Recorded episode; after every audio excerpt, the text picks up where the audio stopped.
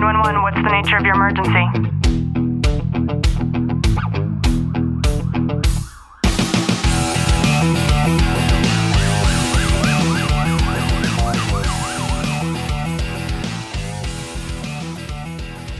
Welcome back to the Tactical Living Podcast. I'm your host, Ashley Walton. In today's episode, we're going to talk about how easily small problems become big problems. So just sit back, relax, and enjoy today's content. It is a beautiful spring morning. I got to sleep in until 4:30 this morning. I know that might sound crazy, an hour to be able to sleep in until. But I start to look outside. I'm upstairs and I realized that our weeds are kind of getting out of control. And usually for us, the second week of March is when the weeds start to come out. And for some reason, they're about a month late. And it had me re- reminded of a time a couple of years back when Clint and I were out front and we were taking care of some of the weeds just around the plants and the ones you have to pull by hand. And we have rattlesnakes here. And of course, during the springtime is usually when they thrive. They're not hiding from the sun, they're out enjoying the hunt. And so, in the back of my mind, I'm making sure that I'm cognizant and looking out for snakes the entire time that my hands are reaching under bushes so that I can pull out weeds. Clint takes a break and he comes up next to me and we're talking for a second. And I put my gloves back on and he's still standing there. And I go to take out a bush and it's one of those types of bushes that it's so deep in the ground that I, I reach my hands as low as I can. And the thing is probably at least two feet wide. And my whole body is down underneath this bush. And with all my might, I'm tugging and tugging. And I take my whole body and I give it one more giant tug and I pull up and I pull up with such force that it takes my body and it kind of makes me stand straight up. And I have this giant bush in my hand and I'm holding it kind of up in the air. And Clint looks at me with this look of fear in his eyes and he takes his hand and he points towards the bush and he says, Baby. And without even looking, I just assume that I'm holding a snake. And I kind of scream and I throw the bush down on the ground. And Clint has a completely different look on his face and he says, Baby, there was a rabbit. And apparently, in this giant bush, there was a little baby rabbit that was hiding inside of the middle of it. And when I picked it up, apparently the rabbit came up with it and I slammed it on the ground and I felt terrible, but luckily the, the rabbit ran away and he was okay at the time.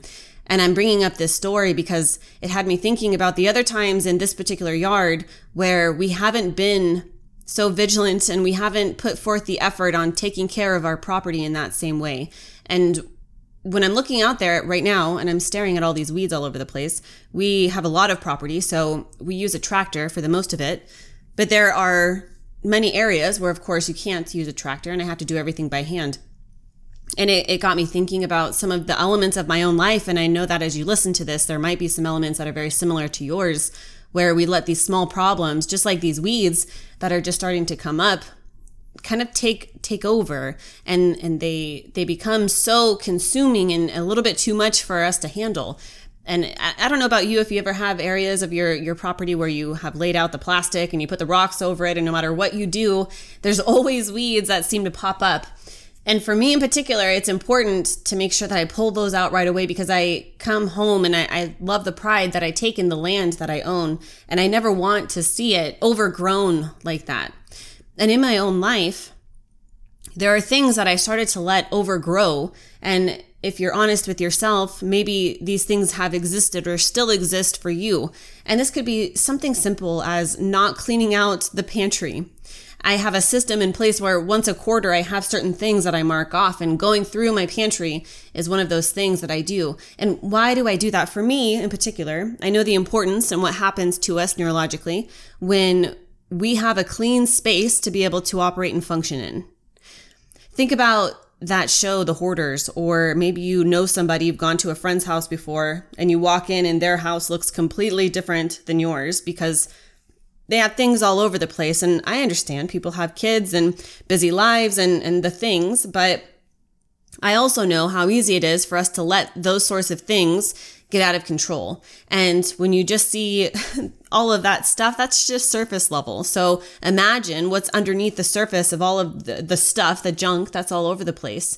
And in our own lives, when we're not doing that same type of self cleaning, when we're not regulating on a regular basis, things start to take over. And sometimes it, it's something that we don't even realize until perhaps someone else points it out to us.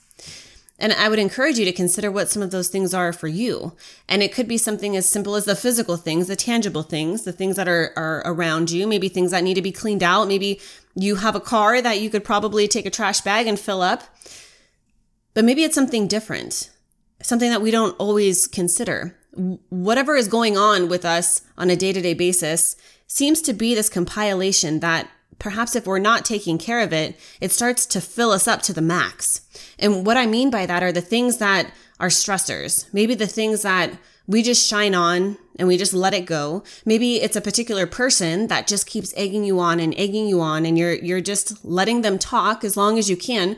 But eventually, the pot will boil over in every entity of our life. And maybe you won't lash out on that person, but maybe you'll start to exhibit signs of adrenal fatigue Maybe for you, you'll start to feel exhausted. Maybe you'll start to turn to unhealthy habits. Maybe for you, this level of overwhelm, this overgrowth that starts to take place, will start to do things that you never thought that you would do in the past. Maybe something will happen in your life to where all of these great things that you know that you want to do on a daily basis will start to take the back burner. Maybe you won't work out as much. Maybe your sleep isn't going to be as on par as you would want it to be. Maybe you'll stop making the best use of your time. For you, if you have children, perhaps you won't spend as much time with them anymore because you're as maxed out as you can be. You don't have the full you to show up. But I would encourage you to reflect on what those things are. What is that overgrowth within your life? It's hard for us to get very clear and vulnerable, especially with ourselves. And if you don't think that you're able to do this on your own, I would encourage you to reach out to your spouse, to a good friend, and to ask what they think they've seen in terms of changes. Maybe some things that they've identified in terms of your behavior. Maybe you're not acting quite the same as a friend. You're not showing up as the spouse that you once did. Getting real with ourselves is information. That's all that it is. And it allows us the fuel to be able to work off of to where we can go outside and start to take some of that overgrowth and throw it away. Most of it we don't need anymore.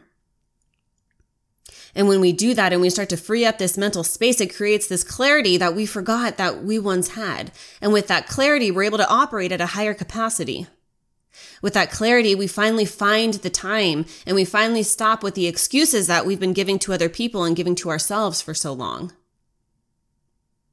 Maybe for you, having that mental clarity means that it's time to throw away some of those bottles that you've been hiding out in the kitchen. Maybe for you, it means taking that box of floss and setting it on the counter instead of in the drawer so that you remember to use it every day. I know how small that sounds, but it's these small things, these small problems that really start to become a big problem later on. I think that you are worthy of living the life that you always thought that you would want to live. I believe that no matter what career you're in, that there is no job, there is nothing external that is worth your mental health. There is nothing that is worth the sacrifice. And I get it as I'm saying that I can hear the excuses of my clients coming up.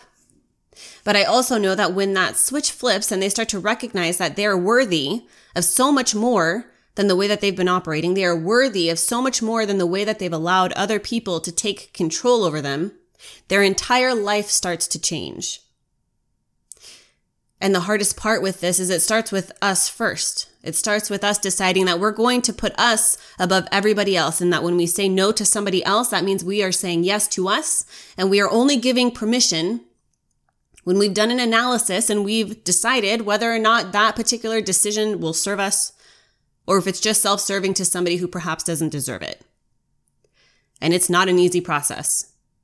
When you go through this process, you have to do things like decide who actually belongs in your inner circle. You start to excel in ways that will affect other people, other people that want to stay the same, other people that perhaps you didn't know didn't want to see you thrive and succeed, other people who will start to tell you how busy you are, how you don't have time for them anymore. But really on the back end, you know that you're putting in the work. You're doing the hard stuff while they're at home sitting on the couch. And if you're that person that is there sitting on the couch right now, I encourage you to recognize that it's time to get up and to decide what the small problems are that are existing within your own life and decide that today is the day that you're going to change them. Know that I am here to support you always. You can reach out to me on Facebook at Ashley Walton. Please join our Police, Fire, Military, and Families Facebook group. We would love to have you in there. And know that I am sending you a long, tight hug from my home to yours.